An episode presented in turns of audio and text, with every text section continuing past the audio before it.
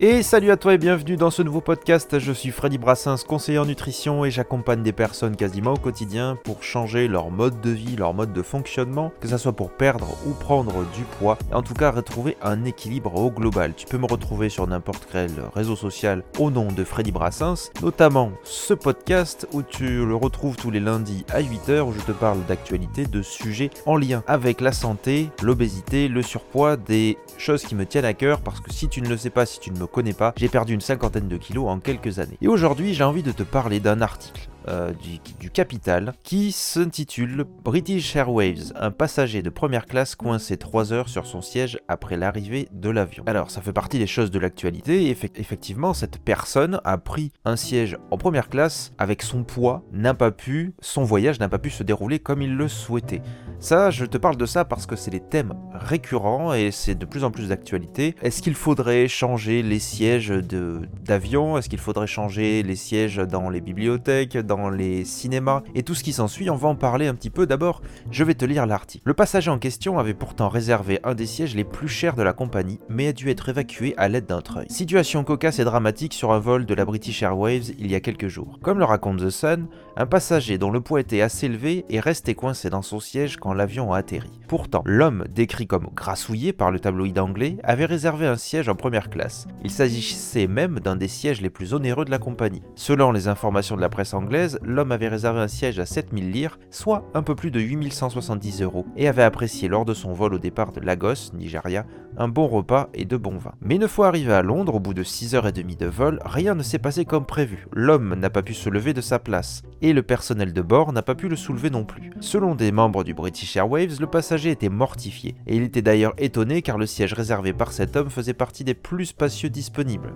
Un employé a ajouté C'était aussi embarrassant pour lui que pour nous, surtout au moment où une porte a dû être retirée pour venir le secourir. Car il a fallu en effet une aide extérieure pour venir le sortir de son siège, trois heures après que l'avion a atterri. Une humiliation abjecte. Il a fallu en effet un treuil pour le sortir de son siège. Cela semble drôle, mais les gens étaient désolés pour lui, raconte un employé de British Airways. Et d'ajouter, c'est une humiliation abjecte devant des centaines de passagers médusés. Il a fallu toute la patience du personnel d'équipage pour calmer le passager qui commençait à s'impatienter. Selon un site spécialisé, les sièges de première classe font 60 cm de large. Le sujet des personnes en surpoids paraît parfois problématique dans les avions. Dernièrement, des passagers américains se sont plaints auprès des compagnies aériennes qui réduisent la taille des sièges et qui font payer des suppléments à ceux qui ont besoin de deux sièges. Alors, Là, on a fini l'article, euh, qui est très très récent, hein, qui est de ce mois-ci. Effectivement, problématique qui se pose de plus en plus. Donc là, on est sur le cas de quelqu'un qui peut se payer un avion avec une place à 7000 ou enfin 8000 euros en tout cas. Donc on est déjà dans, autre chose. Et beaucoup de, de penseurs, disant philosophiques, se disent mais que faut-il faire? Est-ce qu'il faut agrandir ces sièges ou est-ce qu'il faut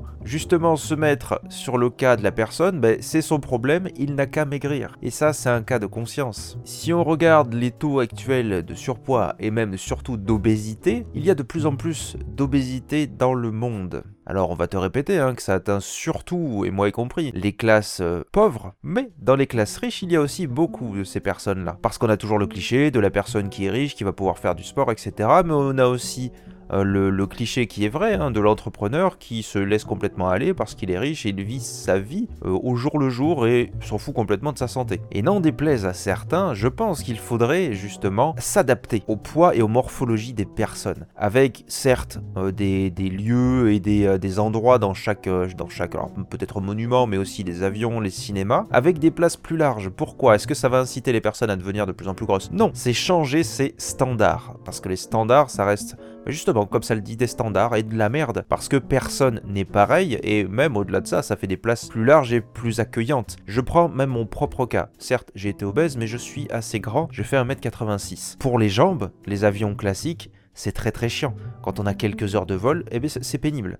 Pour le cinéma, ça va à peu près, mais c'est aussi pénible. J'ai des amis où ça va être la même chose. Tout le monde n'a pas des jambes courtes, tout le monde n'est pas très très mince. Donc oui, il faut s'adapter et plutôt que de faire des économies dans ce sens-là, la société, ou en tout cas si on est bon commerçant, on doit s'adapter aux clients. Derrière, bien sûr qu'il faut continuer à faire de la prévention parce que l'obésité reste une énorme maladie qui tue, et ça ne rend pas service, que ça soit dans ces lieux-là, mais dans la vie courante. Donc ce n'est pas se dire je vais faire tout en noir, tout en blanc, c'est pas ça le problème. C'est s'adapter à la situation et travailler dans le fond. Mais tu trouveras encore euh, des médisants, ben, ou euh, sur les réseaux sociaux, te disant ben non, il a qu'à maigrir, euh, c'est de sa faute, ah c'est rigolo. Non, c'est pas drôle. L'obésité c'est une maladie. Parfois on n'y peut rien, même si on se laisse aller, c'est qu'il y a derrière des facteurs psychologiques. Donc oui à l'adaptation, oui à la formation et à l'éducation. Bref, j'espère que ce podcast t'aura plu, n'hésite pas à le partager, le commenter sur n'importe quel réseau social au nom de Freddy Brassens, et sinon on se retrouve lundi prochain à 8h pour un nouveau podcast.